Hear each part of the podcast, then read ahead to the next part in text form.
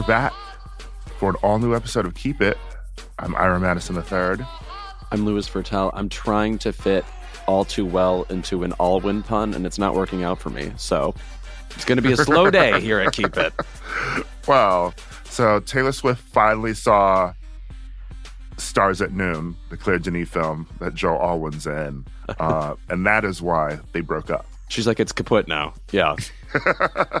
Just saw him last week when I rewatched The Favorite when we had uh, Rachel Weisz here. But I have to say, in the 25,000 conversations I have had about Taylor Swift, most of them I unwittingly walked into, like a character in a murder mystery finding a trapdoor. Um, this man has come up maybe twice. So it's interesting that people, that friends I have who are obsessed with Taylor Swift, are now acting apocalyptic about a man I swear they have not brought up before. you know, he's sort of like um, if Dolly Parton got a divorce, right? We'd care. Certainly. But we've yes. never heard of this husband. I literally cannot name him. All I know is that Jane Fonda claims she has met him, and I know that Jane Fonda would lie on behalf of Dolly Parton. So I'm on this case. Uh yeah, so Taylor Swift and Joe Alwyn broke up. That was the big that's the big news this week. And um steps from my apartment Sorry, in the that's that's the big news. Go ahead. um let me do it like Wendy would do it. Um Taylor Swift broke up with her man this weekend. Clap if you care. oh man, I miss her now. Taylor, you're single, you're hot. Go out there and get a different man or a woman, whatever you want. Wow. Okay. She is a singular force in the culture. We do need her back. Taylor stepped out for the first time um, since her breakup was announced, uh, according to Grub Street, to Via Carota in the West Village um, to have some pasta. All right. But Grub Street also in their Instagram post was like d- called it camp that she went to Via Carota, and I'm like, I don't, I don't get it. Yeah. Also, camp is just now the most over. It's like vibes. We, we've we've we're, we've had our fill of this thing, and we gave it to all the wrong people, and now they think they know what it is. And I hate feeling like Susan Sontag having to explain it to everybody. So let's Uh, stop that. I do feel at least a bit like you felt when you said that, you know, all of a sudden people are talking about Joe Alwyn, Joe Alwyn, Joe Alwyn. I get it. People online sort of went into their whole um, we should give Taylor privacy um, mantra. You know, like that was some of the discourse that started to bubble up. And I was like, don't you people create Kennedy assassination theories for everything that this woman does? But all No. of a sudden the breakup's off limits. You've got Zodiac Killer numerology for everything she fucking does. And by the way, it's actually warranted because she loves putting shit like that in all of her liner notes and teasers and things like that. Um, uh, no, and she replaced some song in her set with Invisible String, which was supposed to be a clue that maybe she had broken up with him. Anyway, more of the Uh, Riddler nonsense from T Swift. Do you think we'll get a breakup album? Is she Oh, over that? that's the other fucking thing. So this breakup happens, and then her fans are like, "Imagine the music we'll get." You mean she's going to write about rocky relationships and karma again? Wow, that's. I can't wait for her to finally get to those subjects. Can I say though that um you almost predicted this? I did. Or at least manifested it when we talked about the Eras tour the other week. You were Oh, like yes. you missed Taylor's era of writing about like a new man, writing about something specific happening to her, but she was been she's been with Joe forever in a boring committed relationship. So we haven't gotten that Taylor. I would like her to follow her bliss again. Yes. Yeah. So Yeah, because the goofy stuff I think just works best. Like I think 22 is top tier Taylor Swift, which feels like now a far right thing to say, but uh, but yeah, I, I'm ready for her to go into her single era again, whatever that means. Yeah. Uh, uh, Also, She's also, on tour, so it'll be a while before you get anything from her. Actually, that's not true. Knowing her, she probably has 60 things ready to go. I do have to say she is maybe the most productive superstar of all time. And I say that uh, like as a Madonna fan who her entire thing is marching against time. So I say that as a Prince fan. He has 80 albums I've never even heard. I was just talking about this the other day. I'm sorry. There's got to be some unemployed psycho out there who can break into this vault. I'm sorry, it can't be that hard. Prince isn't around anymore. The guards, like, you know, aren't on guard. You know what I'm saying? Also, doesn't Taylor strike you as exactly the kind of person who has um already written breakup songs about this breakup with Joe? She wrote them before she planned to break up with him. It's like how Thank You Next came out seconds after Ariana Grande's breakup. It's like you couldn't. I absolutely know you. You know, laid down a couple uh, versions of this track ahead of time, like on the off chance you broke up with serial dater Pete Davidson. uh, that seems so quaint. Now, yeah, right. Thinking right. of Ariana and Pete because he's he's completely someone else now. Yeah, and who she is, is too. Now? She's she's also she also took on the baton of um marrying a um man we've never heard of and stays out of the public eye. No, right. He was he's like little, right? Which is a clever if if you want a man to stay out of the public eye, make him, you know, She Jiminy Stewart? Cricket sized. Yeah, right. well, speaking of icons, Yeah. We have done it again. Joe, you have done it again. Or what is it? Michelle? Clown, you have done it again. Yeah, the the other one was we did it, Joe. Ah, yes. I'm I'm completing them all right now. Yeah. Um that and that's actually how Taylor broke up with him. She said, "We've done it, Joe." I would love it if she spoke in memes to uh, her friends. Seems fitting. I hope she knows memes. She must, right? There's no way this person is not extremely online. I would love if Taylor Swift were, uh, you know, um, shading Olivia Rodrigo when Sour was playing, and she was like, "Joe, she's singing off key on the record." The and idea then that Joe she was would like, be somebody's "Sometimes Whitney. you do too." Yeah. sort of your thing. Uh, no, we have another icon in the building. Um, this week we have the one and only Toni Collette on Keep It this week. I have to say, I love having guests where, you know, there are so many things they've done that you could do an entire interview about. But I, I was daunted hoping to get so many of these credits in, and I'm happy to say we did. Jesus. And she's such a fabulous interviewee, too. Yeah. Um, also claims that she's sick this week, but she was. I'd like to see her when she's not sick. No, she popped right off. And also, still wowed us with the fact that she literally is Australian. This is somebody with an Australian accent, and you never, ever hear it. I feel like Uh, that is psychologically wearing on a person. Yeah, you know. Meanwhile, Nicole Kidman. Um, She still can't undoing that accent. You know what I'm saying? uh, no, but Toni Collette is here to discuss her latest film, Mafia Mamma, um, which is a title that I'm obsessed with. Just exactly what it is. There's And a mafia, so many- there's a mama, okay? there's there's so many ways that you could interpret this title too. Like, is she the mafia mama, or um, is someone telling her about the mafia? Mafia mama. Yeah, there is the, the ambiguous punctuation. You never know, right? Yeah. So we've got Toni Collette, and then we've got Super Mario Brothers, the movie that saved Hollywood. Again, I feel like Hollywood is saved every other week. Right. Also, the amount of money it made, it's unsettling. I mean, the movie is perfectly cute in certain ways. It didn't need to be Avatar level. and then we'll get into the episode of Succession that everyone is talking about. Speaking of Australian accents, I can't believe Sarah Snook did not come up during this interview, but she, I mean, that's one of the greatest performances I've seen on TV in the past year. So hopefully she has sprung ahead in the um, Emmy contenders list, even though it feels like uh, Jennifer Coolidge is probably just going to take it again. Yeah, I see that for her. hmm Uh, but you know what? These Australians might be trying to murder her too. All right, we'll be back with more. Keep it.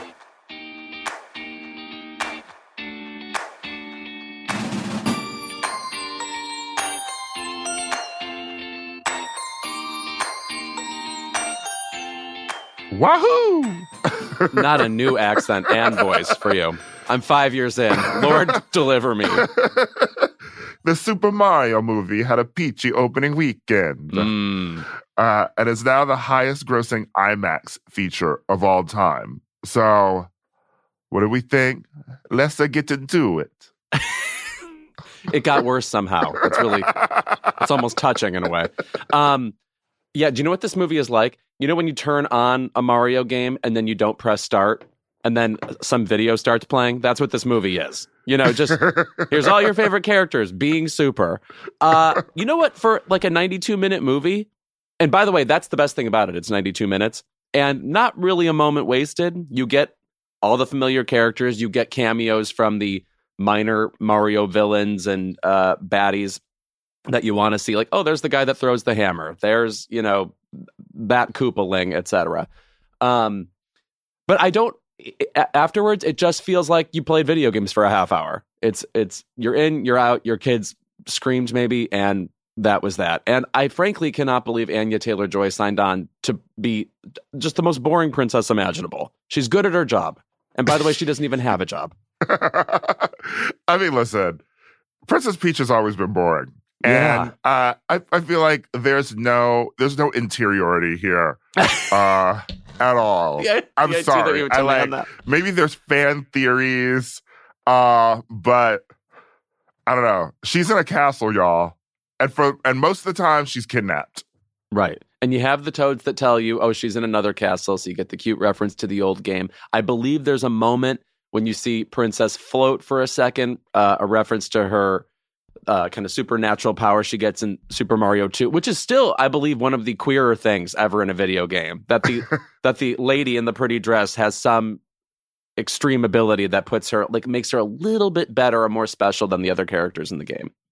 It's like how Chun Li in Street Fighter is a little bit faster than all the others. I feel like they really highlighted, you know, like girl power, giving her, you know, she she was kung fuing. Right. Uh, She could do like, the obstacle everybody, course. Yeah. Everybody was kung fu fighting Yeah. in this movie. Um, she she was great at the obstacle course. She was great at uh speed racing. She was giving like Daphne in the Scooby Doo movies. You know, like when all of a sudden Sarah Michelle Gellar's Daphne could like do jujitsu. hmm Right. Uh, I'm glad that there's a cinematic forebear to this important movie. Great. Yeah, I mean, it's taking women who were you know initially presented as um dumb heifers, uh, and now they've got stuff to do. From Hanna Barbera to Hanna Barbarians. Uh, but You I've always welcome. been a fan of Princess Peach iconography, even if she is, you know, kidnapped half the time. Right. Uh, something that actually is good in this movie. Jack Black as Bowser. Uh, so he like you know, I guess as, tr- as is tradition, wants to marry Princess Peach, and the reaction of all the minions in his life is very funny. They're all just like gross. that and um I love how they make it funny and creepy and the the the one um the one scene where he's like proposing to Princess Peach but he's acting it out like with a Koopa is Yeah. very goofy. I thought I had a great time. I was also stoned as hell. Yeah. So that helped. The the marriage thing is giving uh, uh Jafar in the best Yes. possible way. Yeah. you know. Yeah. Definitely queer coded. Yes, certainly. Bowser's certainly. gay. Also, Jack Black, the only person give, giving a uh you, like a like a Disney caliber voice performance. Like you're actually yeah. yeah. Oh, it couldn't be anybody else but him in that role. Whereas like Chris Pratt, nothing about that really spoke to me, nor uh Anya Taylor Joy. Yeah. Do we think that this movie did so well because the conservatives went out to support Chris Pratt? I always forget that that yeah, because he's he's like the king of a certain religion or something. Is he just normal Catholic? He and uh Katherine Schwarzenegger. I think he's like um super Catholic. Okay. That's why he was good for Super Mario Brothers. Oh, know? yeah, right. He's a super Catholic brother. Yeah. Okay. It makes they.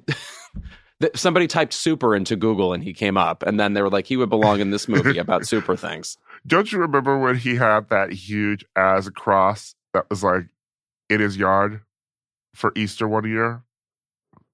I mean, that sounds great for him. I mean, I remember Yeah. the like a prayer video. Is it similar? No. Okay.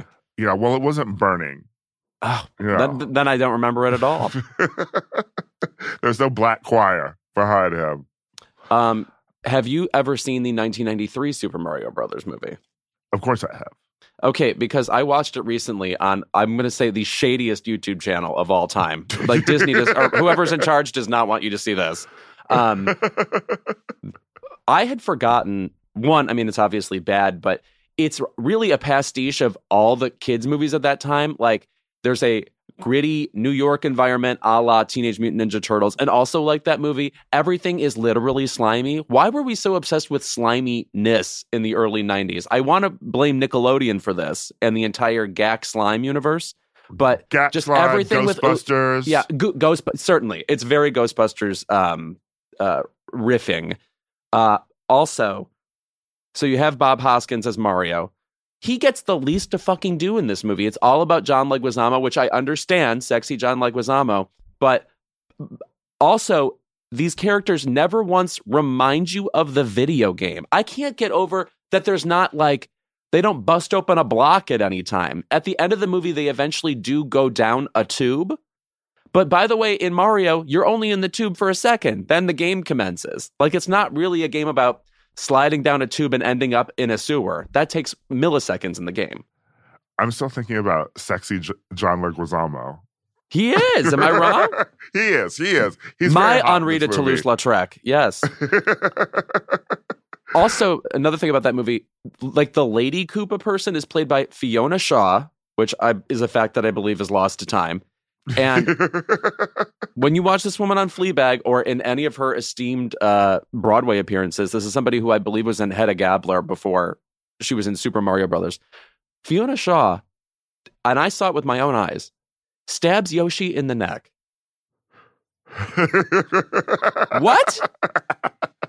And also, I mean, by the way, you remember Fiona Shaw from True Blood, don't you? Uh, yeah, of course, Yes, when she when she played that witch, uh, I feel like that's the same kind of role where it's you know what, let's the rent is due, let's have some fun. right? It's a, it's. I I will charitably compare it to like Judith Anderson and Rebecca. It's a little bit of a Mrs. Danvers role. Yeah, which she should be playing thrilling whatever um but god yeah it is a dreadful movie also samantha mathis as princess they don't not they don't give her a thing to do but she was somebody who was on the ascent at the time. Like she would soon be in little women. But she was in a movie before that called pump up the volume with christian slater which is now kind of lost to time. Really good early 90s movie. And i, I feel like this remember- stopped her in her tracks. I feel like Pump Up the Volume's lasting um, pop culture um, relevance is because of Buffy. Mm. Uh, in the prom episode, someone makes it creates these like um, hell demons to go and kill the students at the prom, uh, and he hypes them up by having them watch Pump Up the Volume. Uh, well, that's fascinating because it is. Uh, it's also Christian Slater in like five really good movies in a row around that time, and I feel like that's the one we don't talk about anymore. Um, but my God, uh, also Meanwhile, Dennis, it'll be remade with like Noah Centineo in two weeks. Dennis Hopper is also in the Super Mario Brothers movie, and that is one of the crazier Wikipedias you can go down. I don't know if you've read it recently. Did you know that he went on the Tonight Show with Jay Leno around that time and started talking about how he got into a fight with, I believe, Rip Torn, who was supposed to be an easy rider or something. And then Rip Torn successfully sued him for making up a story about how he attacked him. Imagine just going on Jay Leno and lying. All right. uh, who's he think he is? Robert Pattinson? oh my! We haven't had a good lie from Robert Pattinson in a while. I know. Um, I He's did- like, "Oh, I, did almost s- blew up my house with the microwave or whatever he said." I did sit in front of him uh, at the Beau is Afraid New York premiere, though. Uh, he slipped in as soon as the lights went down in his baseball cap, his his his Carhartt jacket, as usual. hmm Uh, he's he's always uh he's always like he's on the run. He's in the fugitive. I- was at a Beau was Afraid screening the other day too, the L.A. premiere, and I always forget when you're at a situation like that, when the lights go down, pay attention to the shadowy people who sneak in at the last moment because they're important. I only caught a glimpse of Pedro Pascal. I didn't clock anybody else. Mm. Caroline Polachek was there, strutting down every A24 red carpet. Do you know what I love about her? She's 38. And those girls, when they're like new and I haven't heard them before, they always are 21. Yeah. But in this case, she's already Carly Rae Jepsonified. So I appreciate that for her as I grip She's- with my mortality. She's been working. Yeah, Okay. right. Um, Were, did now? Did you grow up playing Super Mario at all? Does it is it relevant to you? Because I, I, am I. I am encyclopedic Mm-hmm. about these games, about the original games, the uh, the first uh, Super Mario Brothers game up to the third, and then Super Mario World. We were a Super Nintendo family. yes, it was a Super Nintendo family. We got up to those. Um, I was so excited for the Donkey Kong section. You know, when they were um, when Mario was fighting Donkey Kong. Um, because I was obsessed with the Donkey Kong games. Like there was the Diddy Kong cameo, there was a Daisy Kong cameo. Donkey Kong Country 2 was my life. And I still write to the Donkey Kong Country 2 soundtrack. Oh my god, just like Kurt Vonnegut. Um, uh, uh, no, those games are fabulous. Uh, Mario Kart was the most played game in my house, but I loved that the the personification in the movie of Cranky Kong. That was very cute. I also just love that he's styled like an old person, maybe on a sitcom in the early '90s, like the grandma from Family Matters. uh, Fred Armisen played Cranky Kong, and it took me a while to place him. Oh, I definitely didn't. I Yeah. assume this is one of those extremely high budget movies. I'm sure every single role is a famous person. Yeah, I mean Charlie. I thought Charlie Day was cute as Luigi. Luigi. Luigi was not as hot as the internet was pretending that he looked, but um, you know, I was more into. I was more into Seth Rogen's Donkey Kong, but um, you know, a lot of a lot of cute characters in here. I had uh, for like the past 30 years of my life, I've had some theme song in my head that I kind of couldn't place and I looked it up. It's the Super Mario World cartoon theme where there's a sort of I'll call it reggae-ish introduction to the show.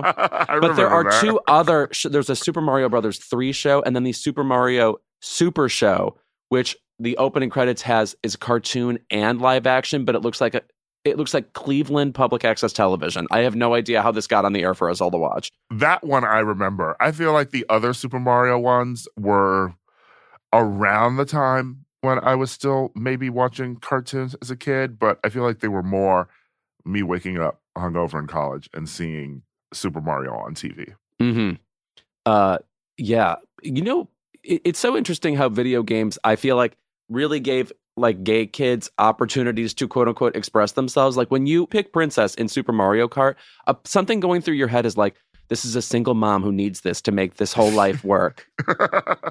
Sorry, am I projecting? That's how I felt playing a this. little bit. Yeah. Well, I mean, that's why you cosplay as Sonya Blade every other Halloween.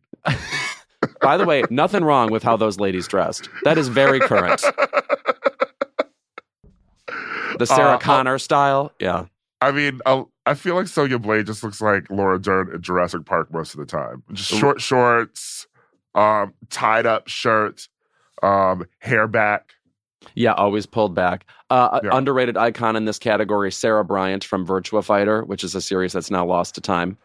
Yeah. I mean, I was a big fan of video games as a kid, and I feel like really has not translated to me being a video game adult. No, I well, I feel like the main customer for video games has changed entirely. Like there still are things like fighting games around, but it's less a, a diversion and more a lifestyle now. You know. Yeah, it is. And it's definitely, you know, like if you're playing like a full live action game, you know, like it's gone beyond Goldfinger um or Doom, you know. Now it's like I mean, think of just The Last of Us, the last big video game adaptation we were talking about on this show. Um oh, that you is so immersive. Golden Eye. Yes, right. Yeah. Say what? Sorry, yeah, Golden Eye. Uh that is that is so immersive Right. you know to like it, it i feel like it takes so much time uh and i just want to i just want to shoot them up or you know beat a world Right. It, to me, it's like playing Scrabble or something. It, it, it was lovely for a second, and now I get to be mad at my mom. uh what would you what other character from like this super mario world do you want to see like get their own film now because clearly it's coming it made a shit ton of money Well, I am, of course, obsessed with Bowser's Kids. Mm, Which, yes uh, okay when so he was am- playing yeah. the piano it said like ludwig von beethoven on it uh and i remember them fighting ludwig von beethoven in the game his kids are insane Also, it's just amazing. So, th- those characters were invented in the early 90s, and most of the kids are pop culture parodies that are now incredibly dated, with the exception of Iggy Koopa, who is, of course, modeled after Iggy Pop. But like Morton Downey Jr. is the inspiration for Morton Koopa Jr., and that is a trash talk show host from the 80s who's, you know, it's not a name like Jerry Springer or even Jenny Jones that people remember now. Uh, it was just like, it was this rowdy, terrible show. They named Bowser's kids after celebrities who are either, I guess, just rockers, but they look weird. He they picked w- weird looking celebrities to model these monstrous kids after. Like Wendy O. Koopa is modeled after Wendy O. Williams, not Wendy Williams from the Plasmatics, who's like a punk icon.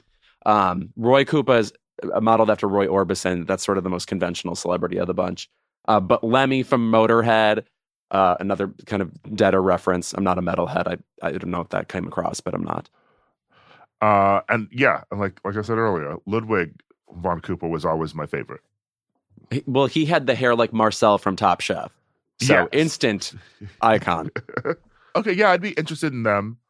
I'd be interested in them, but I also really want my Donkey Kong Country movie. So, I think we're going to get that. They're Yeah. too fun. Yeah. I, I absolutely know The Rock wants to do a voice on this. I absolutely know it. uh, and we need more Yoshi. Yes. I, again, I just want to stick. Uh, I just want to talk about the 1993 Super Mario Brothers for a second, which is one of these movies where there's a real budget on it, but it also looks extremely cheap. Here's a reference I'm going to pull. If you've ever seen the movie Red Sonja with Brigitte Nielsen in the 80s, Okay, which is which is basically an off-brand Conan movie where Arnold Schwarzenegger is in it playing a character who's not named Conan because they didn't have the rights to it. Um, in it, it's like it has a real budget. It has the budget of like Back to the Future, but the sets still look like they spent all their money at Joanne Fabrics. And in the Super Mario Brothers movie, you're kind of wondering where all the money is going. It, you know, the slime and all this stuff feels like you know a lightly heightened Nickelodeon set. And then you see Yoshi in the CGI they've put together, and it looks like a pretty real dinosaur. Like it's the Jurassic Park era, so they're obsessed with that effect Yeah. at the time. And I think all of the money went to that. Plus, dinosaurs are gay culture. So, Yeah. um, you know, you know, one of my favorite Brigitte Nielsen roles is Uh, go ahead. Flavor of Love. I knew it was going to be that. She, I love you mean that. her other role? Yeah. and I feel like it's lost to younger gera- generations that this is Brigitte Nielsen who is in that famous um clip from it where like she's looking at a notepad as she laughs and she goes uh, that's Yeah. from Flavor of Love. Right, So- right. And No. it's Brigitte Nielsen, Red Sonja herself. We don't have any more seven foot tall Danish celebrities anymore. And I think we're a lesser culture because of it. Yeah, I mean, otherwise Gwendoline Christie would be getting a lot more roles in Hollywood. She she would have so many more roles in like the 80s. Right, definitely. When you could be extreme and sort of American Gladiator esque and be a big star. Isn't it Where crazy that Arnold Schwarzenegger was the world's hugest movie star for a long time? Like, Yeah. I, I, it, it's we don't really. I mean, I guess that's The Rock now, but we don't really have an industry of that as much anymore. And now, where have all the gladiators gone? Huh? Paul Mescal, Barry Keoghan, beautiful man, beautiful, beautiful men. Two of my faves. But are these are these gladiators? No, right? That's the gladiators we're getting. Hmm. Yeah, yeah. Bring back American gladiators, okay? Bring back America. I could rank my favorite American gladiators, please. I know you. It begins with ice on the ladies' side. Uh someday we'll get to that. Okay, that's like our Matt Damon on Kimmel bit. One day, Louis will get to talk about American gladiators. All right, well, we're back. An Australian gladiator joins us, Yes. Toni Collette.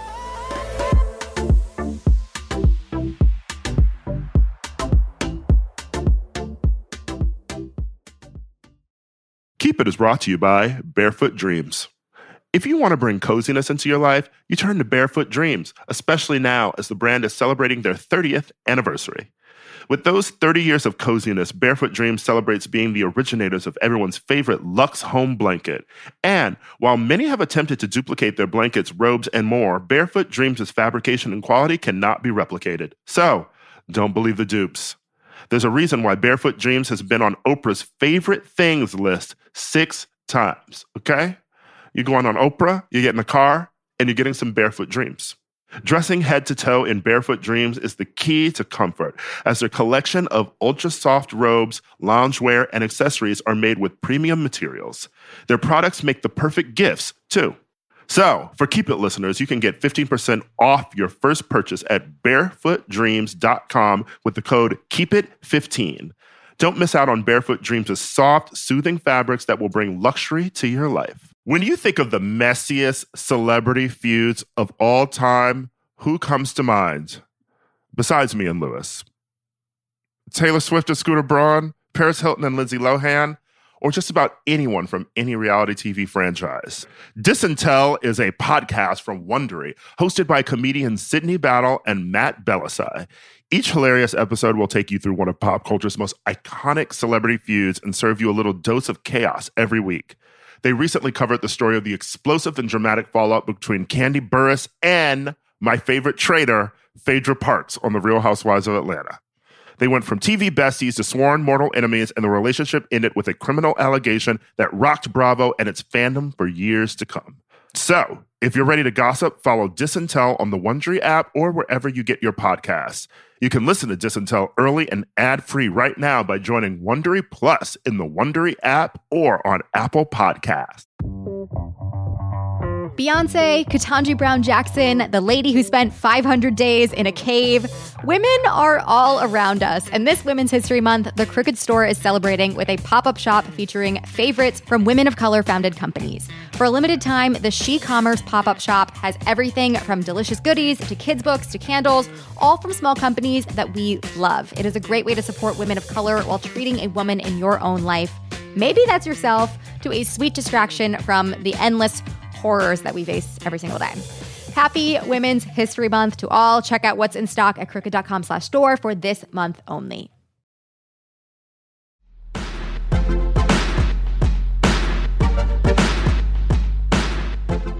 Our guest today is one of the most iconic performers of this or any generation. You know her from United States of Tara, Hereditary, Little Miss Sunshine, Knives Out, so much more.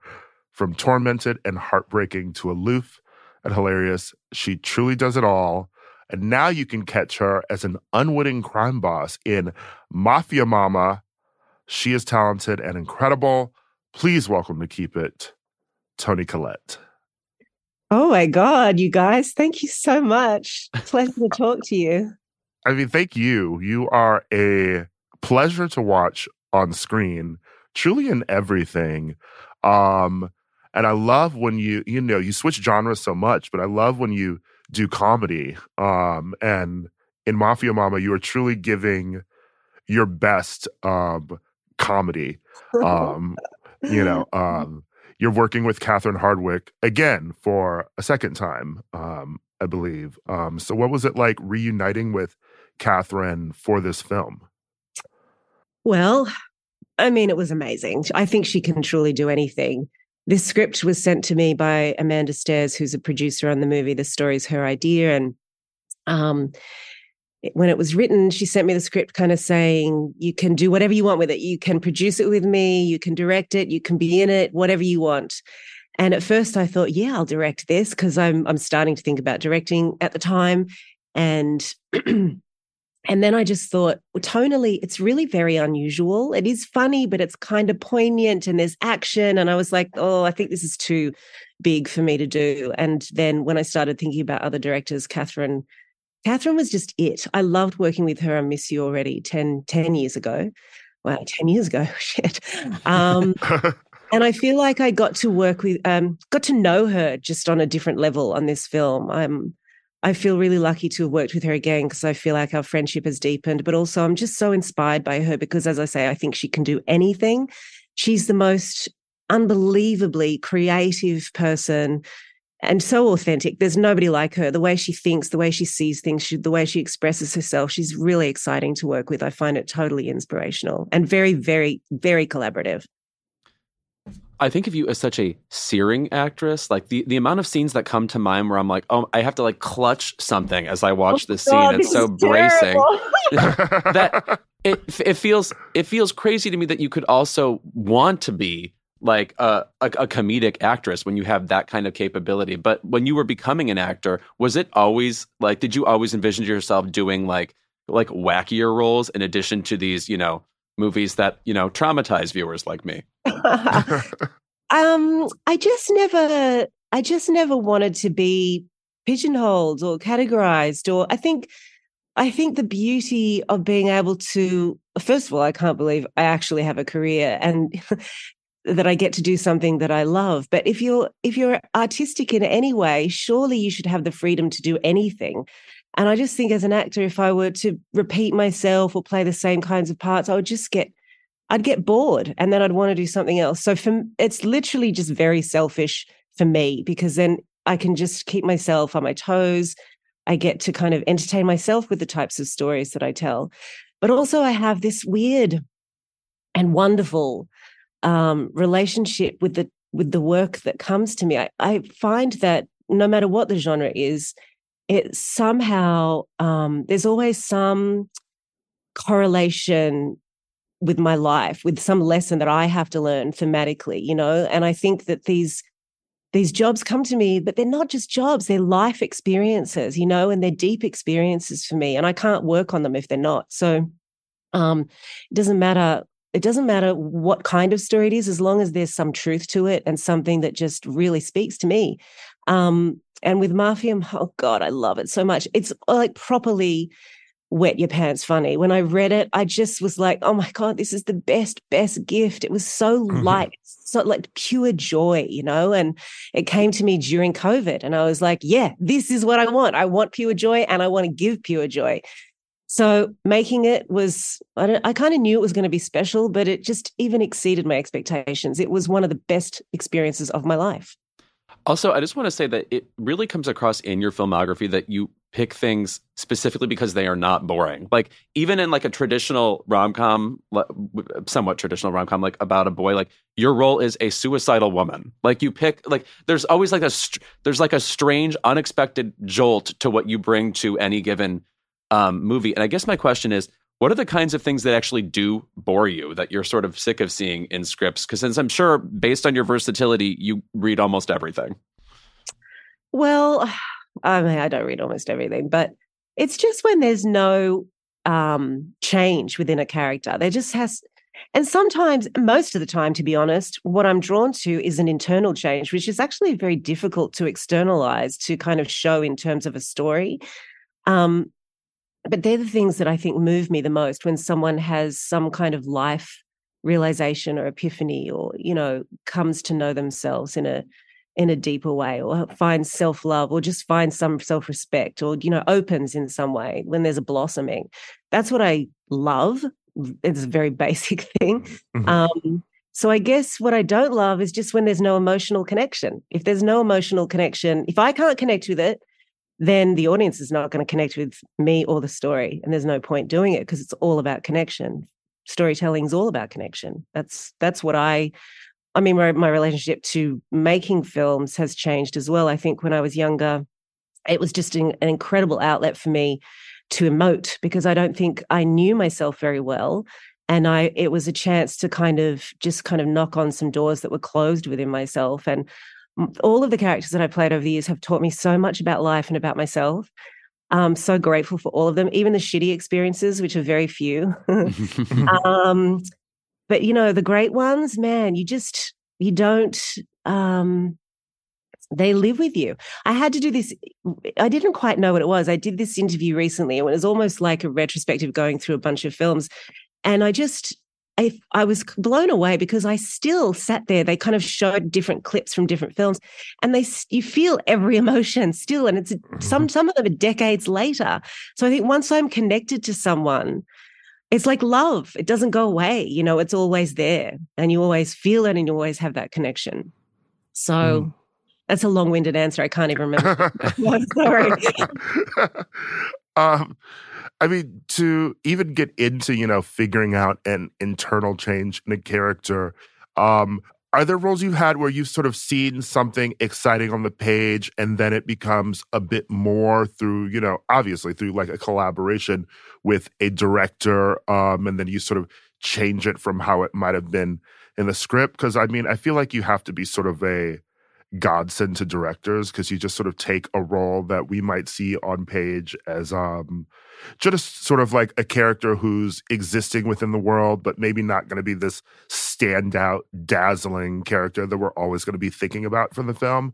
Um but then i think about you in films like velvet goldmine where that character um of mandy i just think that like no one else could have played that character so um beautifully. It's so funny that you use that as an example because at the time, I think prior to that, I hadn't really been given an opportunity to play a character that felt so far from myself. Mm-hmm. And Todd Haynes, I wanted to do that film so badly. I remember I had an audition with him at the Groucho Club in London, and I've just put so much pressure on myself and I just thought he was such a genius, and the script was so kaleidoscopically incredible. And I just love that period of glam rock music. And um, so I just had this like, I kind of knew I was going to end up doing it. I had this experience where I was thinking about it while I was in Australia before I flew to London. And I looked up and I was like, is it going to happen? I saw like seven shooting stars. I was like, okay, thanks for the confirmation. but I was so excited that he that he trusted me to play that role. But I really felt like I was, you know, I was having this opportunity where I could sit with the cool kids at the back of the bus. mm. um, but when I read something, I can tell pretty much immediately whether I should do it or not, or whether whether it's mine. Like I can, I can hear it, I can feel it, I can see it, and it is immediate on a cold read. It comes to me very, very quickly. I never have to um, really reach very far to to kind of you know make it real. Um and i i think i don't know part of me thinks it's a laziness but it isn't. It's just that i can connect with it. And if i don't then i'm not going to do the best job and they should hire someone who really does connect with it because they're clearly going to elevate it or whatever.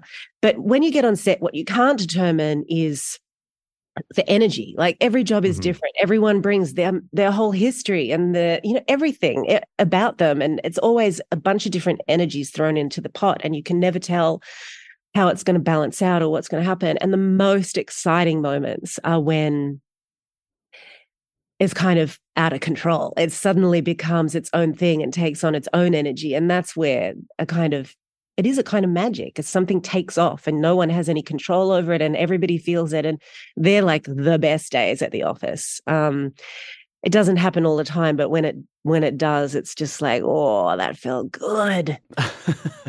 it's interesting that you describe being so just game for you know whatever's put in front of you if you connect with the character. But are there any types of scenes you dread filming? Again i think of so many scenes in your filmography and i'm like i cannot even imagine beginning to approach this material. It's so either crazy or sad or um, wild you know not of our universe. Is there any kind of scene you dr- have dreaded filming in your uh, filmography? Mm, dreaded filming. Well it was only fear getting in the way, to be honest. It was only ever fear of uh, exposure or failure or um,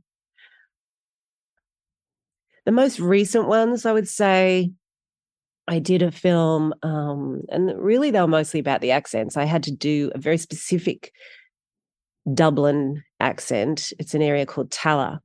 And when it's real and identifiable and people are from there and can see that you're not doing it correctly, it's so petrifying to me that uh, that people will kind of see that I can't do it or I've misrepresented them somehow, you know. Um, so I did that film called Glassland, Glassland in Ireland, which in the end, it's weird. In the end, I have all this fear, but I I don't know how I somehow get there. It, I don't know how I get there. Maybe I have to feel the fear, so I have some resistance, something to push against. I don't know.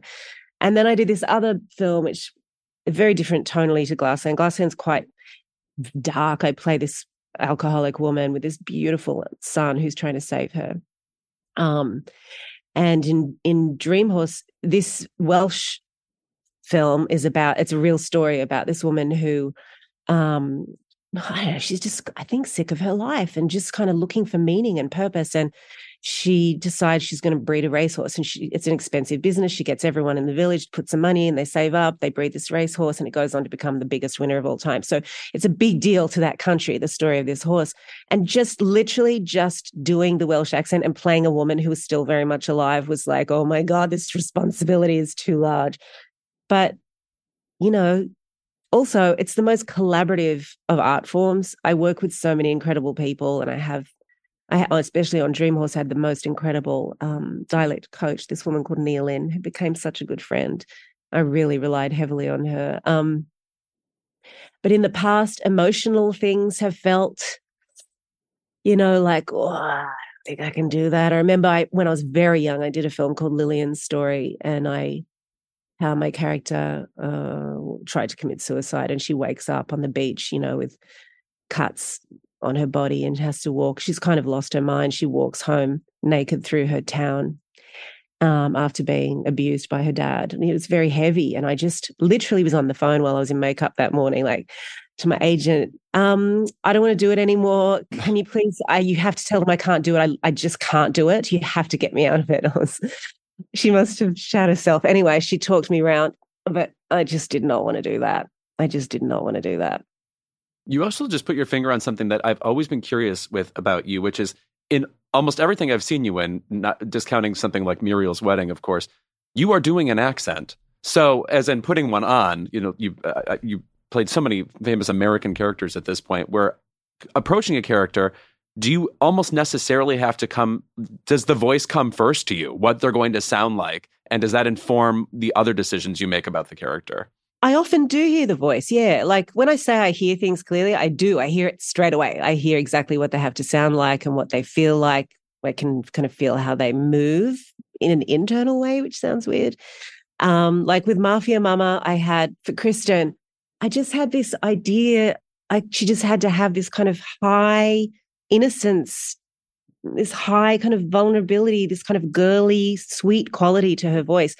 And I remember I was playing around with it in rehearsal when I got to Rome. And I, I remember I was so disappointed because Catherine was like, I don't know about that thing you're doing with your voice. I don't think, yeah, you know, we love you. We just want you to be you. And I was like, I'm going to take what she's saying and I'm going to stick it in my little pocket, but I'm just going to continue doing it. um, and in the end, I think it is, it's in there. I think it's a combination of things, but I definitely kept those qualities. And you, and she does you know sometimes when i see little clips from the movie it's definitely yeah it's not my way of speaking at all and i just knew from the beginning that it had to be that it's just i don't know it's just the way i work i don't really have to mm-hmm. like play and play and play to figure it out it just kind of comes comes at me which, by the way, brings up another issue. I am concerned that Australians are too good at American accents. you can't clock it any time anymore. I'm shocked because it's never the reverse. You know, like I can think of Meryl in A Cry in the Dark. That's a great Australian accent. And then, can you name the second one? I would love to hear it. Well, she's not American, but Kate Winslet does a very good one. Oh, mm. and hmm. uh, what was that? The, the, Dressmaker, maybe was that uh, Australian? She did the Dressmaker. She also did a film called Holy Smoke with Jane Campion. Right. Yes. Um, yeah, she's very good at that. Um, yeah, I don't know. I don't know what it is.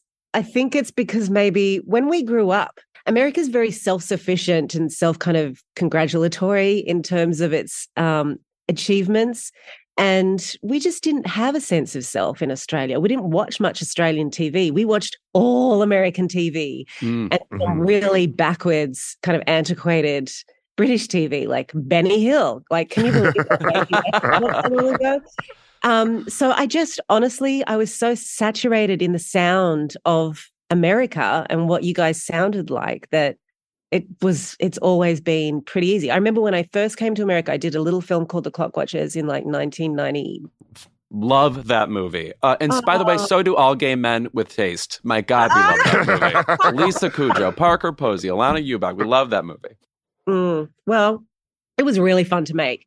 And I worked I worked with um, a dialect coach literally for an hour. And I, I never, I mean, the thing is, I grew up in the western suburbs of Sydney. I don't come from a family who does anything like this. It's all just been following my heart and trying to figure it out as I go, putting one st- step in front of one foot in front of the other. And I worked with this woman. I was like, hmm, this is interesting. I'm not going to work with her anymore because I just found it made me so self conscious, like Mhm. having to think about sound so acutely. Like, how can you possibly feel real to anyone if you're or be in the moment if you're thinking about that shit? So, bless her. I- mean, I'm sure it helped, but um, I just, yeah, I, I tend to also just um, like with the Sixth Sense. I turned up in Philadelphia. I didn't have a real clear understanding of the accent, but I remember I would drive around with the Teamsters. I'd get them to take me to the, you know, the local market and, you know, here, there, and everywhere, take me to get ch- Philly cheesesteak, whatever. And I just soak it up.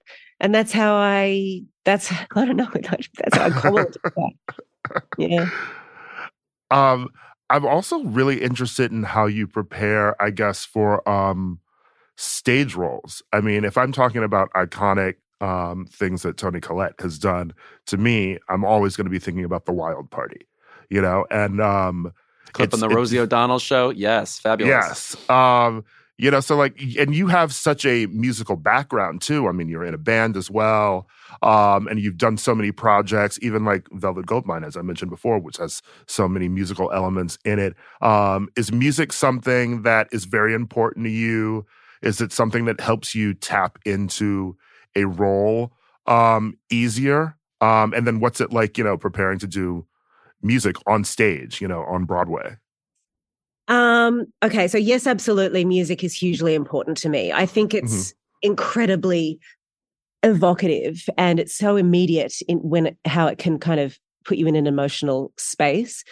Um, I started doing musicals at school when I was 14. So I, you know, had dance classes and did musicals. And once I realized I could sing, then I had a few singing lessons. And then I started in musicals as a teenager. And I, I, you know, that was my first experience of theater um, which led to a kind of more dramatic plays, which then led to film um, and some TV. So that was kind of the trajectory. But it it started with music and this want and need to kind of sing, which I think is quite primal. It kind of frightens me a little bit because it comes from some place that I there's a mystery that I don't understand. It comes from you know something deep, um, someplace deep. Um, and so singing also when you're scared and you're going on stage, you have to overcome it because it just immediately any fear, any anxiety affects the larynx, right? So it suddenly is going to start closing things up if you become tense in any way. So there's really having to work through that. Um, in terms of preparing for a character. I mean, I don't do it so much now. Sometimes I do, but I used to make playlists and I used to prepare. Like I'd be, I'd listen to a lot of music before certain Mm. scenes to get me in a different, you know, get me into a certain feeling. Um, well, I don't think I've done that in a long time, but I definitely make playlists just to, you know, create a little audio world that that is Mhm. the world of the the story or the film, whatever it is. Um, it's so funny because I'm in New York right now, and I was just walking through Times Square last night, and I was having so many memories about working there and just thinking about that time and how you just don't know what's going to what opportunities are going to come your way in life. And um so it was kind of a challenging one but it was also incredible. I loved working with george wolfe like can you believe i got to work with eartha kitt? I mean bloody hell. Mhm. And it was a new evolving piece. So working with Michael John LaChiusa on the music and having that kind of evolve and change as we were rehearsing right up until we opened, it was very, very exciting. And it was a dream because I started in musicals to suddenly be, you know, on Broadway. Are you kidding me? This is like this is the epitome of of of what this experience could be. It's the highest high. And just, you know, I did that. How old was I? I think it was in 2000, right? So it was Yeah, a 2000. time ago. Yeah. And just having those memories and feeling so grateful and thinking about life and how everything changes and keeps growing and changing and opening. And you can never plan. You can have plans, but life has its own plan for you, I think. Mhm. Do you Um, remember anything from that time where it's so interesting to me that um there was also another wild party running Isn't off? Broadway, the Lippa know. version.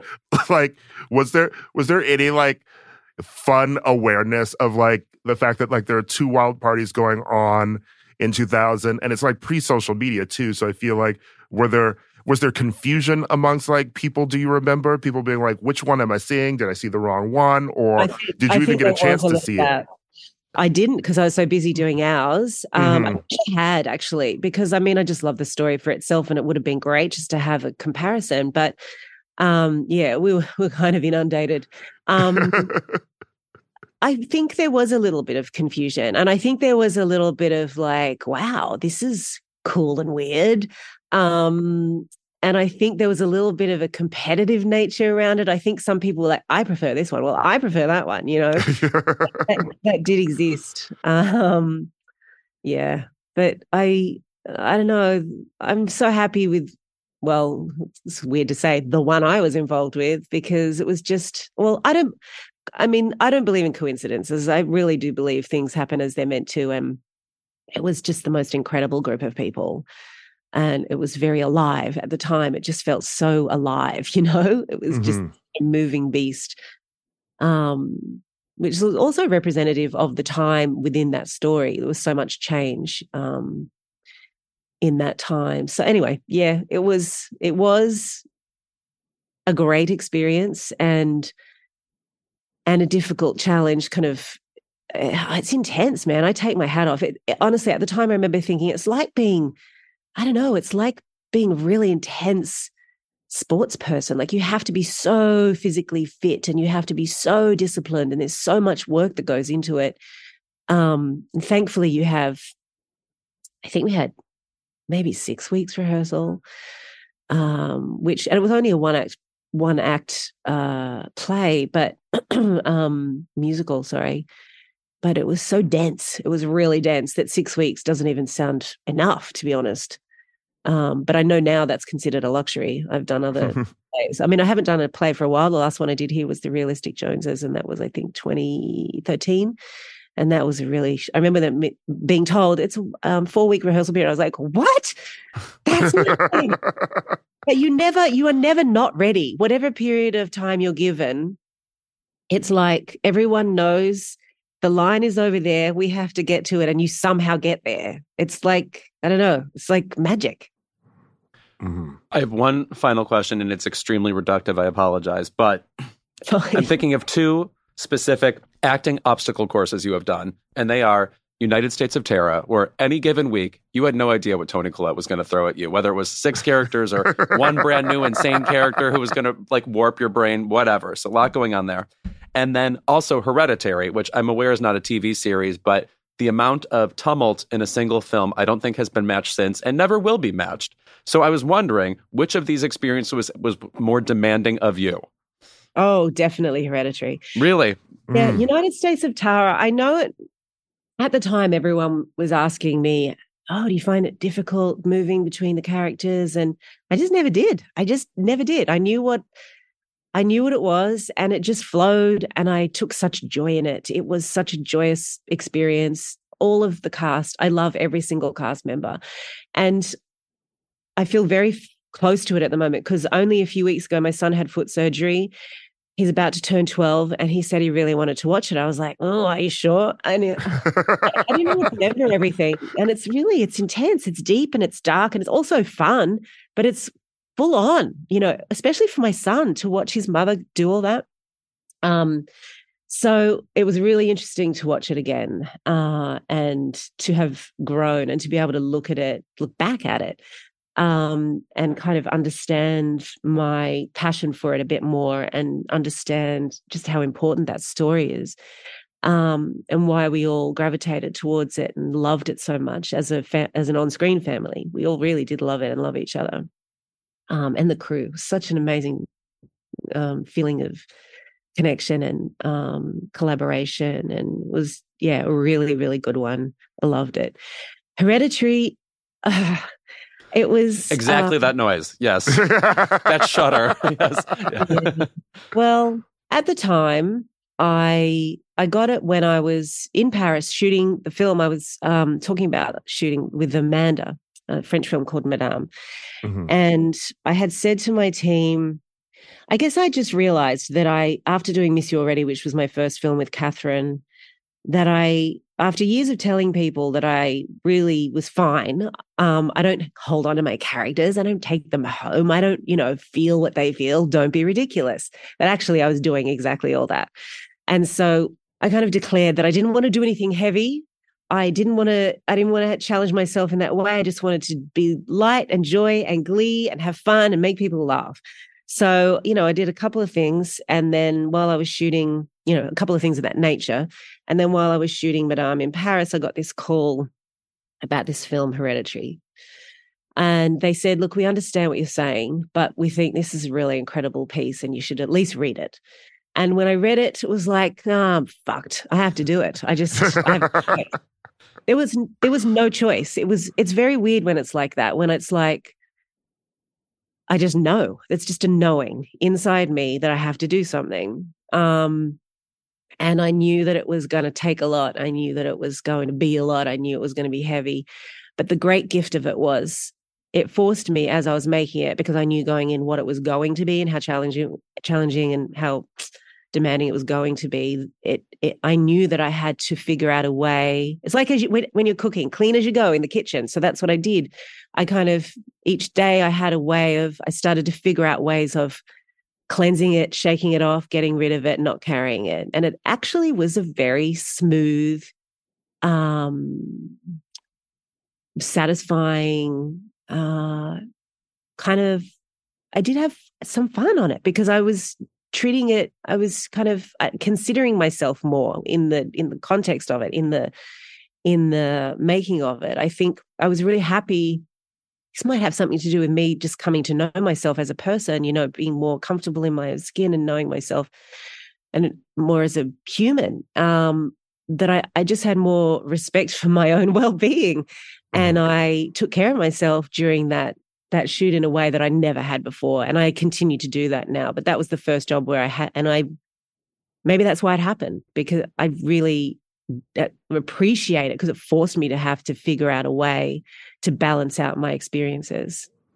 I really have to commend you for that role. I mean, I mean that is obviously Ari Aster's um, feature film debut, but I mean, like you did so fantastic in that film, and I feel like it sort of ushered in um, him doing um, like great roles for just great actresses that are so weird and creepy. I mean, um, obviously, you know, there was Midsommar. I just saw um, Beau is Afraid recently at the New York premiere, and Parker Posey and like Patti LuPone in that film are just as scary and weird and intense as you are in Hereditary. Parker, we were making the staircase, and Parker was telling me that she was working with Ari on that film, and I mean, we just looked at each other knowingly, like, mm-hmm. um, is it scary or is it just kind it's of? It's actually not um, scary. Okay, um, it's it's more of a it's more of a comedy. It's very Albert Brooksish, to be oh, wow. honest. Oh my god! Yeah. I can't see it. Yeah, I couldn't watch. He when I got to Salt Lake City to start on um Hereditary, he'd already he'd already written Midsommar, and he he. The thing is, Ari's so freaking prepared, man. That guy is like, his mind is incredible. He's so incredible to work with. I don't know where he comes up with that stuff, but I mean, it's from him, right? And he mm-hmm. knows it meticulously how he wants it to feel, how he wants it to look, how everything has to be like, you know, very specific. And so we sat down at dinner one night and um, he told me the story of Midsommar and where it came from. And I just said to him, Look, Ari, I think it's incredible. I'm just telling you, I'm never going to watch it.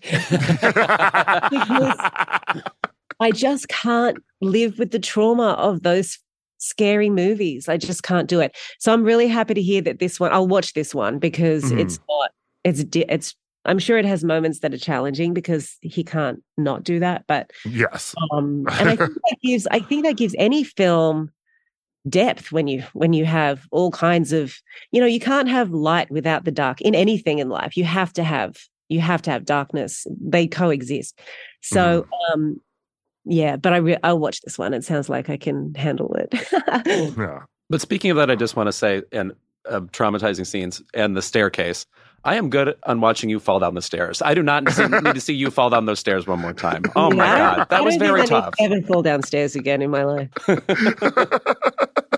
and did it.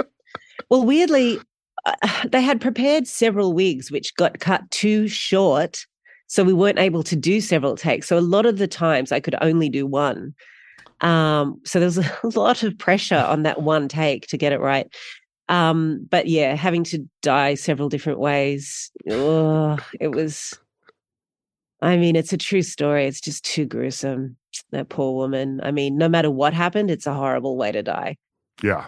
And with that, uh, thank you so much for being here. And I oh, mean, we can't uh, end it like that. Can we?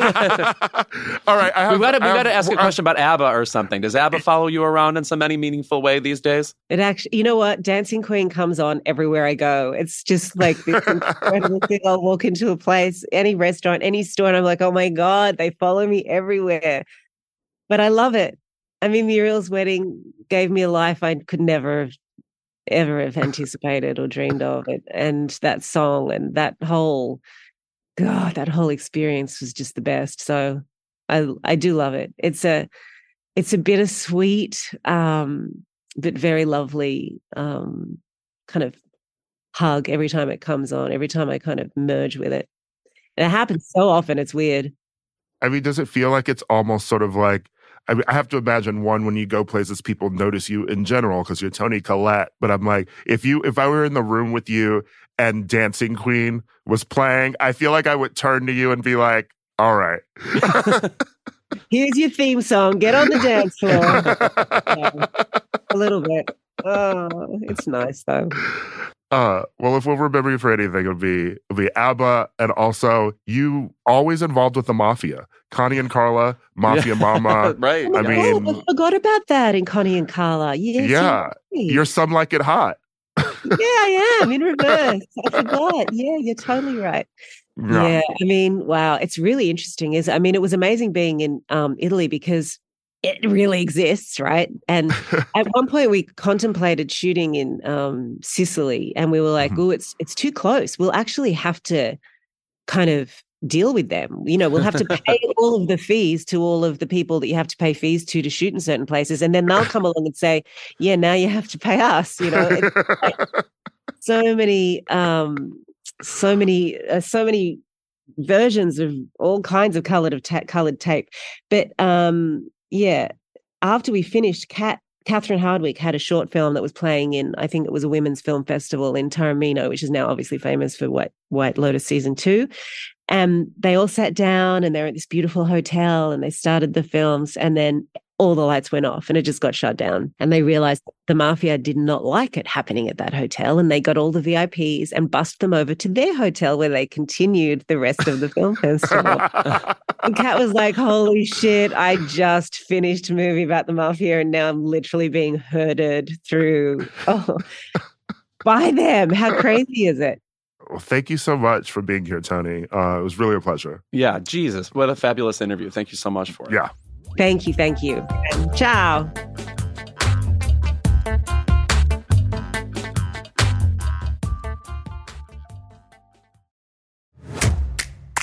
The Crooked Store's latest collection has a clear message for anyone trying to take away abortion rights. Don't. The No Trespassing collection features four different designs, each inspired by a different state where abortion is under attack. There's Stay Out of My Swamp for Florida, Stay Out of My Hole for Arizona, Stay Out of My Prickly Pear for Texas, and Stay Out of My Strip for Nevada. But obviously, I'll be wearing these no matter where I am. A portion of proceeds from the collection will go to Vote Save America's F Bands, the Fight Back Fund, which currently is supporting abortion rights organizations across Arizona, Nevada, and Florida. Head to crooked.com slash store to shop. Hi, I'm Erin Ryan, a writer and host of the podcast Hysteria. And I'm Alyssa Mastromonaco, former White House Deputy Chief of Staff and also a host of Hysteria. And this week, we were asked to talk about Women's History Month. And on behalf of women everywhere, okay, fine. Our show Hysteria is about the way news and culture impacts women in America every week of the year. From the latest on reproductive rights to the ways pop culture handles women's stories. And not just because it's March, okay? We exist the other 11 months of the year too. What? Don't. Uh, you heard it here first. Don't even get us started on our exclusive YouTube series, This Fucking Guy, where we try to figure out how the worst people in America got to be so awful. So, if you're looking for a pod that's by the ladies and for everyone, make sure to subscribe to Hysteria wherever you get your podcasts.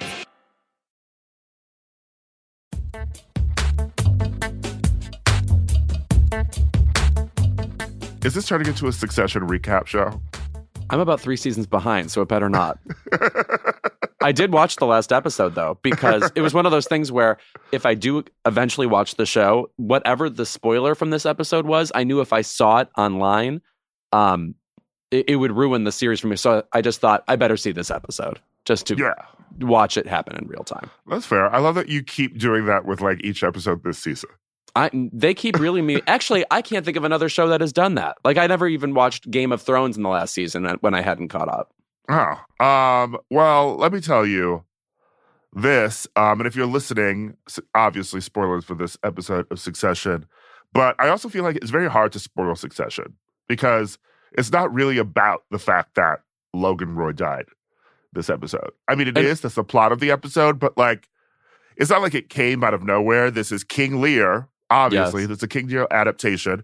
Um, not as good as our last King Lear adaptation, um, as you know, Empire. or The Lion King. Yes. but um the the series starts with, you know, him like nearly dying, you know, and that is why, you know, he it's called Succession. It's about who's going to be taking over the company. And it makes sense, um, thematic sense, story sense that he dies in the final season. So and now we early can see enough. that. Yes, correct. Yeah. Yeah. So we can I- see I- it play out. Though they still managed to make it shocking. Like there was nothing in the preceding episode. Like th- when they start the episode and he's just on the floor and they're doing uh, p- pumping his chest, you are aware it's over. There's no uh, Shakespearean lead up to it. Right. And I love how you see him at first, um, just with Carrie, like, you know, he's he's getting on the plane, and then we hear about it. It feels theatrical to have the death off stage. Right, right. Look at you. Wow. Getting into your Tom Stoppard over here. All right. No, Um, also just it was so cleverly done in the episode how it was unclear how bad it was going to be if he was going to die right then and they and they b- believably credibly stretched it out so that each family member got a dramatic moment to react to it you know Yeah. and they were the the kids were all apart from him so they tried to talk to him on the phone each of them gets a moment uh uh Shiv is away for a second, and so they finally get the phone to her. She finally gets a moment too. It really was. I've never seen, uh, uh, I've never seen guaranteed Emmy nominations set up like this before. Just one after another. Here's who we're putting forward. First, Kieran Everyone- Culkin. Here's yeah, it was a it was a Emmy showcase, right. basically. Everyone got a moment. Um wow. What a I just really I love that you just like tuned in to the end of this because I've obviously I've been obsessed with Succession since season one. And I think that this is just another notch in um HBO's belt, you know, in that they have been the one network that I feel like has consistently been a part of like the TV conversation for years. Right. I think other networks have sort of threatened to uh, supersede them. Like I remember a moment where I thought FX was on top of the world. You know, Uh-huh. I, I Netflix certainly- had them shook for a minute because they were winning all the Emmys um, Right. for drama. But um, good old HBO. Carrie Bradshaw did it. I believe she is single handedly responsible. Not also, Tony. just I, no, no, no, no. Uh, th- though uh, I, I do think his kid is a good actor. I'm enjoying him. oh, he's quite good. I did not like the um movie I saw him in though, The Sopranos um prequel. Uh, the Many Saints of Newark. Right, right. awful movie. Mm. But he, he, good actor, good actor. Um, anyway, uh, also just like every actor, even the, the kind of ones on, not in the main orbit on the show, are all equally amazing. I have to say, it's an actors showcasey show, but I resist it since there's you know a third of the uh, it. I resist it since you know it's a men's show. There's there's men everywhere. Even though I like them, Matthew Macfadyen is fabulous. Uh, I feel like I only hear women and gays talking about this show. I mean, straight men Really? obviously love it too, but I feel like it's it's part of our culture. Do you know what is interesting though? Is they obviously just had their most watched show ever, and that still was just 2.5 million viewers. But within Yeah. a certain sector of the internet, it feels like everybody has seen this show 25 times.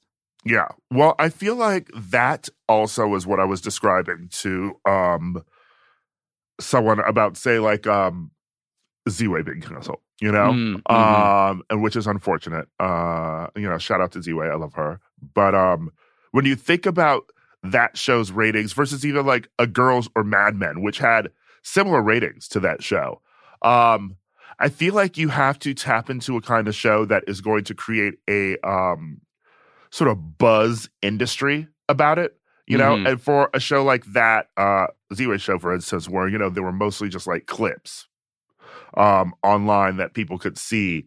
Um, but that show doesn't lend itself to podcasts about it, you know, or like people doing recaps of it every week, you know? And I feel like Succession uh, and then like Last of Us, one of its biggest shows, you know, it's like that is well, you're gonna have sci-fi websites writing about it. Um, Mhm. You're gonna have people doing recap podcasts. You're gonna pe- have people talking about it on Reddit, etc. And honestly, the same thing has happened with Succession. You know, people love talking about a prestige drama. Um, and this one I feel like is so fun that people enjoy recapping it, podcasting about it, you know, making memes about it, etc. Mhm. And I feel like uh, that can keep a show afloat because if you look back at the ratings, more people are aware of what Mad Men was as a show than actually watched it. Right, right. Uh, I feel like the Ziwe show uh, is a similar model to Billy on the Street, where Mhm. it really is about these viral little clips.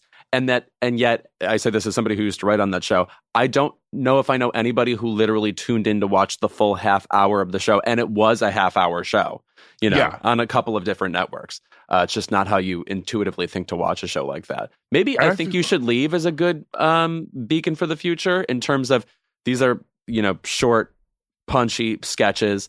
It's presented in a punchy way, like the episodes are what like 16 minutes long or something, and then uh, you get a you get a handful of them and you move on. I mean, I think that's basically, you know, sort of the late night model now, too. Although people do tune in for a full episode of like Jimmy Kimmel. They better. Um, Oh, you know, keep Louis employed, please. Uh, but no, people do people do still at least tune in for those types of shows, maybe because they're on network TV still, and it's easier to just turn it on and watch the whole thing. Um, but I do feel like you know, like even like SNL, you know, I watch clips more than I watch an entire episode. By the way, speaking of that, though, Molly Shannon was the host last weekend. That's how you get me to tune in. I did not realize this. There are only seven former women cast members of SNL who have been asked back to host. And uh, I can't believe it took this long for Molly Shannon to happen, but she brought back one of my favorite characters and lesser known characters of hers, which who is Jeannie Darcy, the um, She's a, an 80s stand up and very dressed the part. She has a kind of half mullet. She's wearing a uh, a very angular blue blazer. I believe she's wearing a bolo tie much of the time. I and she- remember her- that character. Yes, and her tagline is "Don't even get me started." Except there's a real like v- Valium affected quality to it.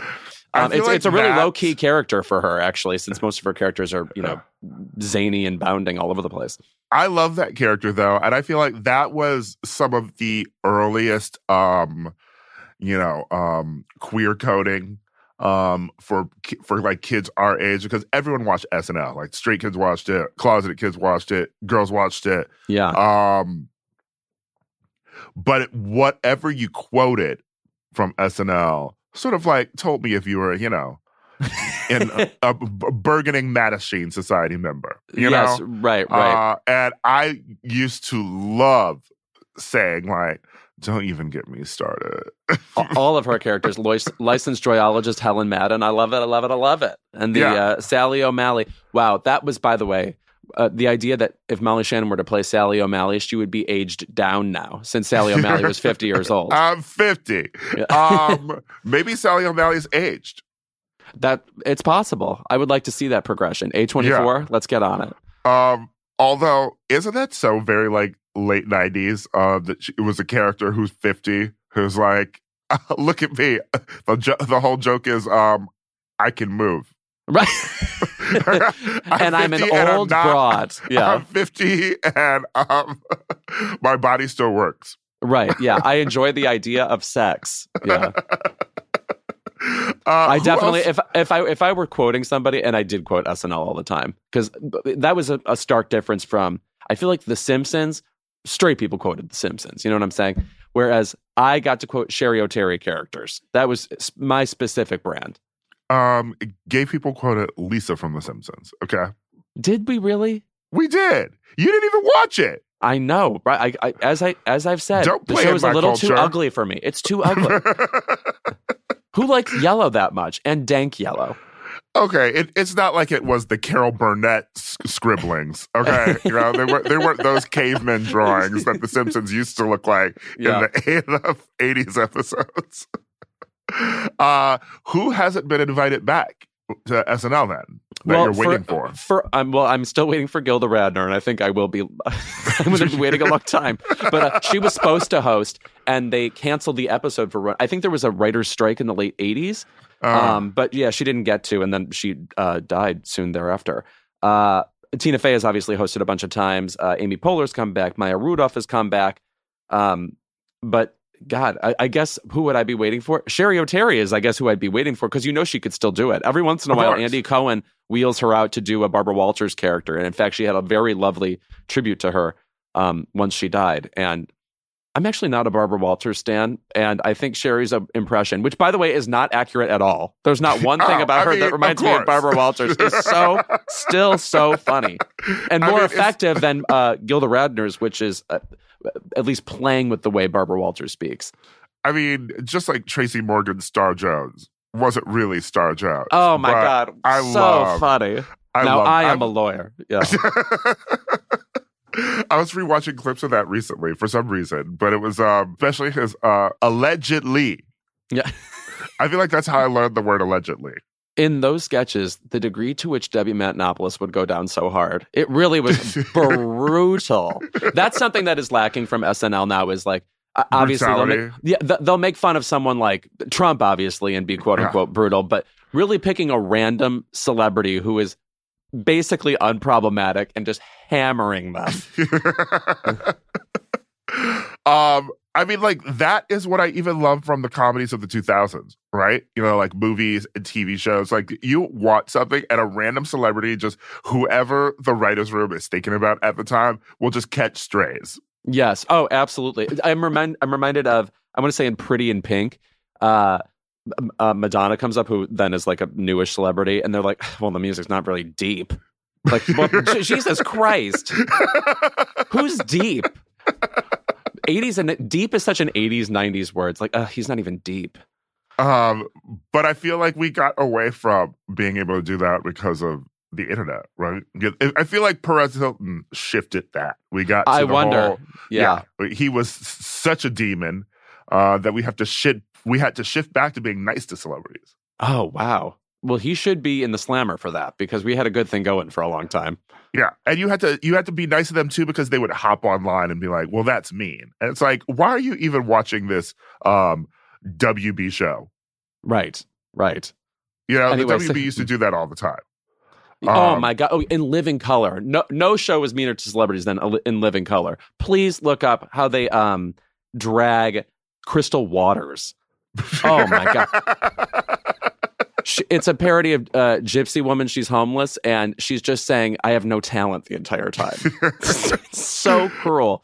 Case in point, I was watching like uh, part of Scary Movie three the other day, and um, Criterion, yeah. yeah, of course. Uh, and there's a scene where Charlie Sheen is like they're reenacting the others, and Charlie Sheen's in a room, and like you know, there's this like kid underneath the blanket holding the light, and then he rips it off, and it's Michael Jackson. Okay, it's both good and pathetic. That's what the 2000s were. Ah, uh, but you see what happens when you try to be mean to a celebrity now, you know. Selena Gomez says, hands off our kidneys. Right. oh God. This is all to say that Succession is very good. By the way, Yeah. Yeah. please keep It's good- watching. I it's know I will. good because it's mean, right? Yes, Every- yes. Everyone Veep loves was this great, show. was mean. Yes, Everyone Mhm. is always quoting it. These characters are cruel and they are like nasty to each other, and it's funny. right. It's funny. All my favorite lines in TV history are someone being either like Jenna Maroney announcing a, a celebrity running from her past. That's horrible. Or like someone on Veep or a Veep like show being cruel to another uh, person. Like, oh, your breath smells like a Haitian porta potty. um, do not let um, do not let Gen Z discover happy endings. By the way, I had had it with millennials on that fucking show. There's like 36 episodes, and you would think it went on for 55 seasons based on what people were saying about this. Like it was, it's always sunny. which, which is probably in its 52nd season. No, right. And also, I think they produce a new episode every day. It's like South Park. Yeah, I um, I I had like a dream once that I would get caught up on It's Always Sunny in Philadelphia, but I don't think it's ever going to happen. You would. It's like you would have to enter a monastery. I mean, how would you do it? I watched it for I watched it for at least ten years. So I've seen the first ten seasons. Okay, so it wouldn't so be that you're almost a much for me to ninth of the way on. there, or whatever. Yeah. uh, but yeah, I saw I saw South Park was um I saw South Park had a new episode. It popped up on my Apple TV the other day, and I was absolutely floored that South Park is still on. You can't. I'm sorry. If I remember when South Park premiered soon after Strangers with Candy premiered. Imagine if that show were still on. I mean, it's just unbelievable how long ago that is. I was in middle school when this happened. Gay culture would be a lot different if Amy Sedaris had been on TV for several decades. All right, that's the sliding doors reality we should inspect. I would Yeah. be I would be happy to explore that sometime. All right, when we're back, keep it.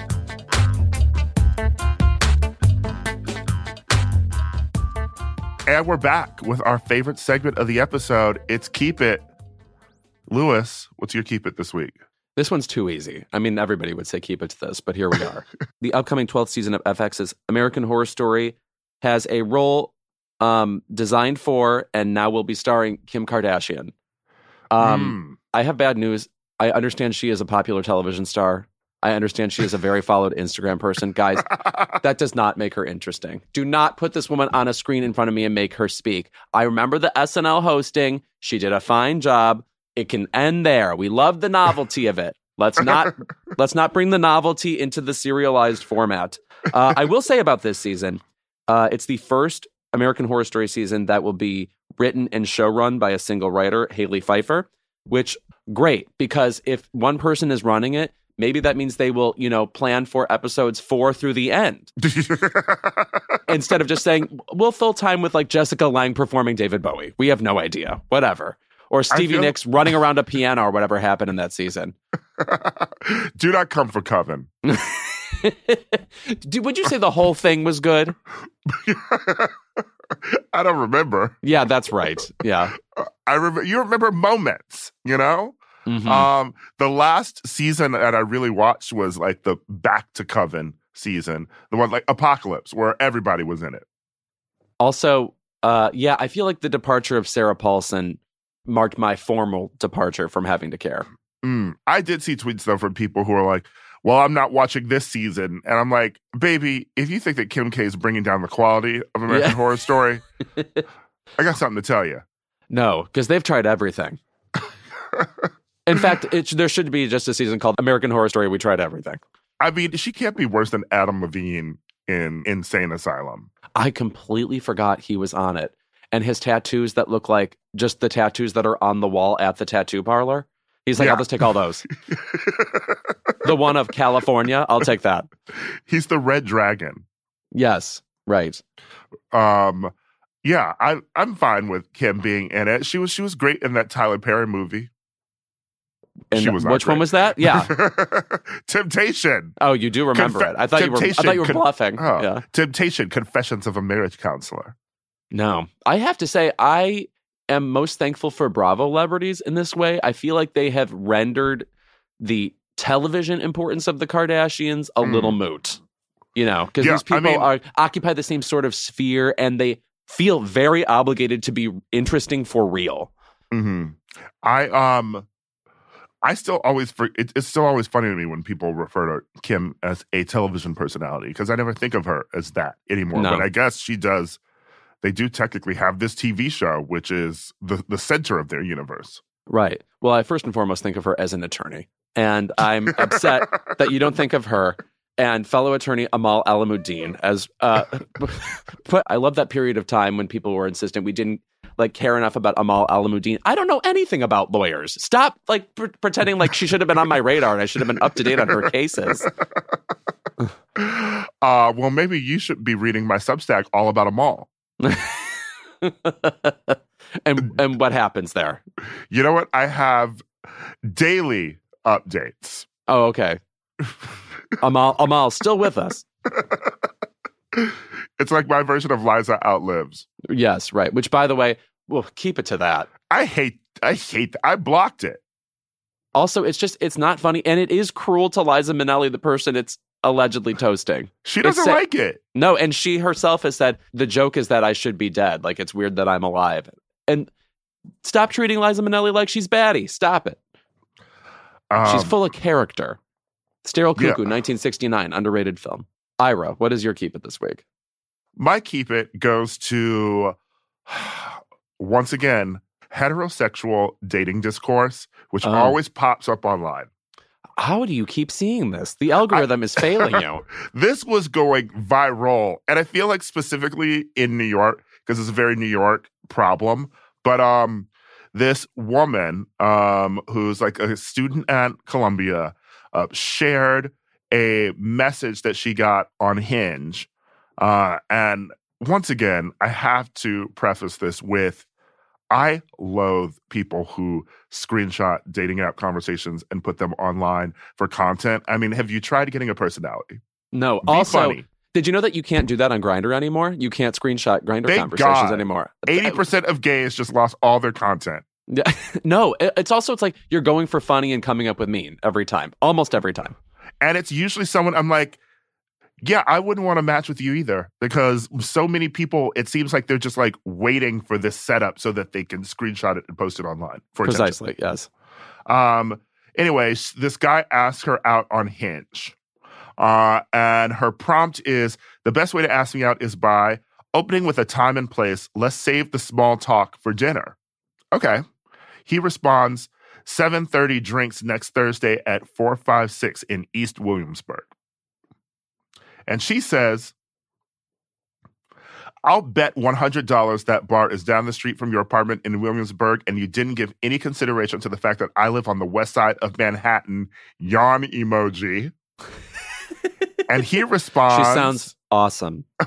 he responds, You'd win $100 on the first part, but I took all that into consideration. I figured you probably don't come to East Williamsburg too often. Next Thursday is going to be gorgeous, and this bar has a nice outdoor section.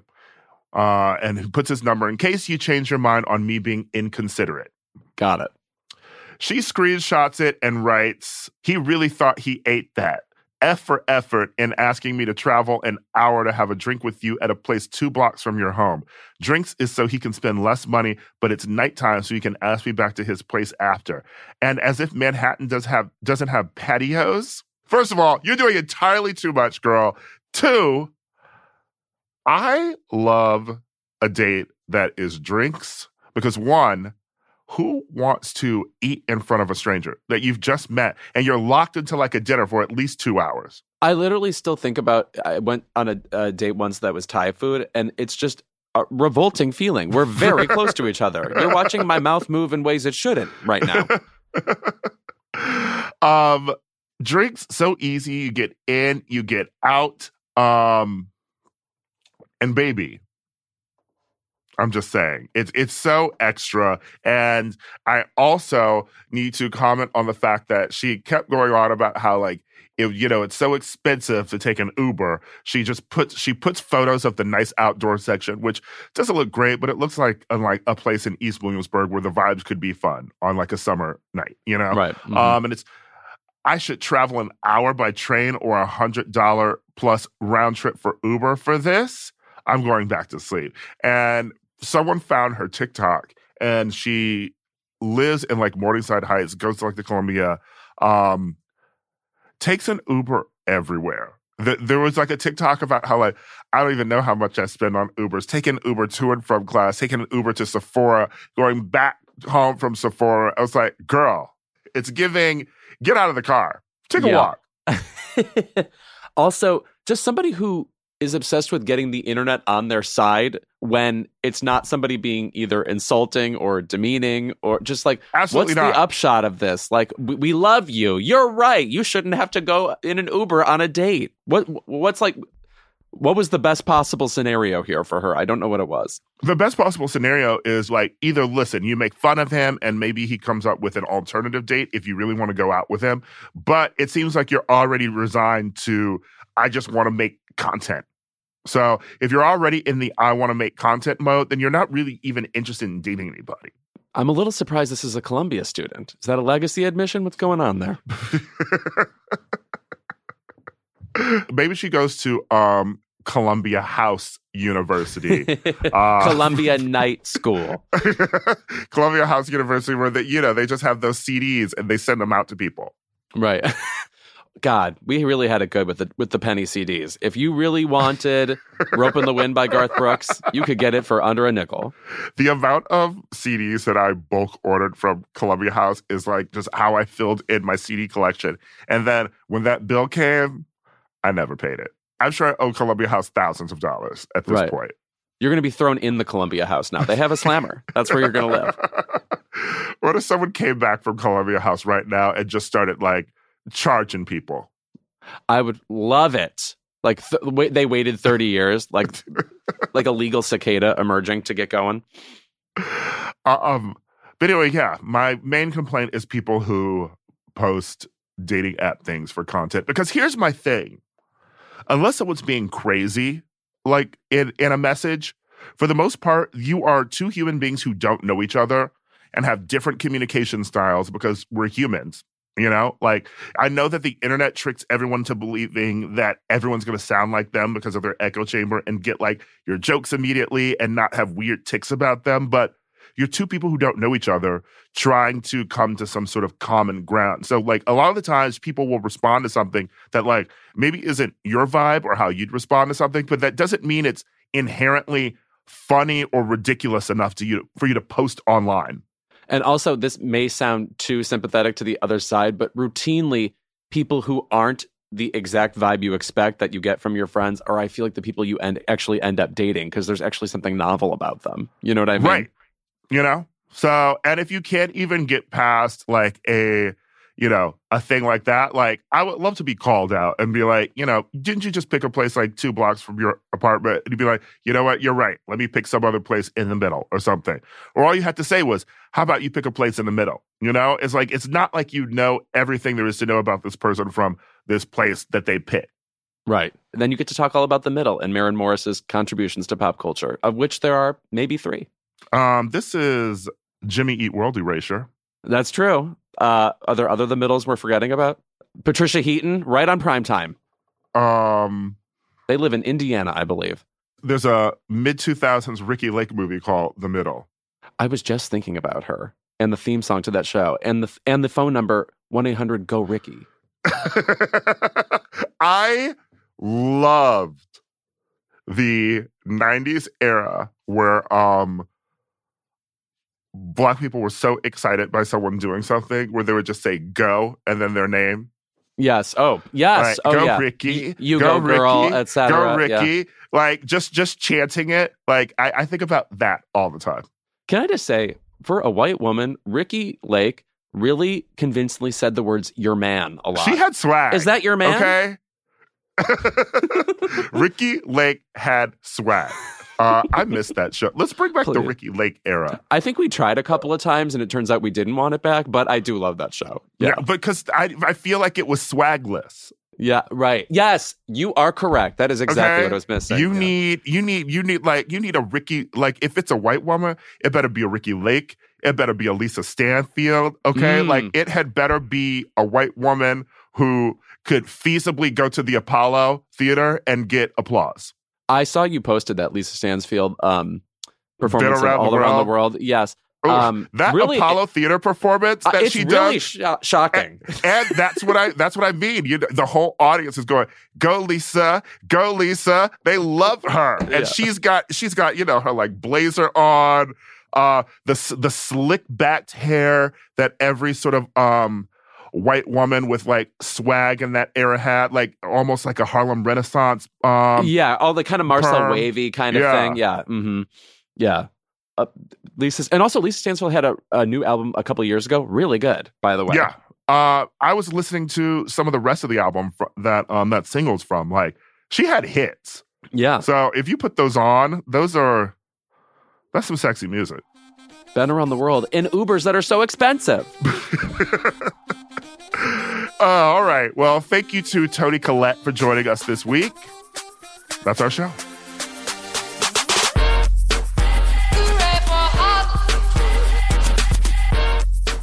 Don't forget to follow us at Crooked Media on Instagram and Twitter, and subscribe to Keep It on YouTube for access to full episodes and other exclusive content. Plus, if you're as opinionated as we are, consider dropping us a five star review on your podcast platform of choice. Keep It is a Crooked Media production.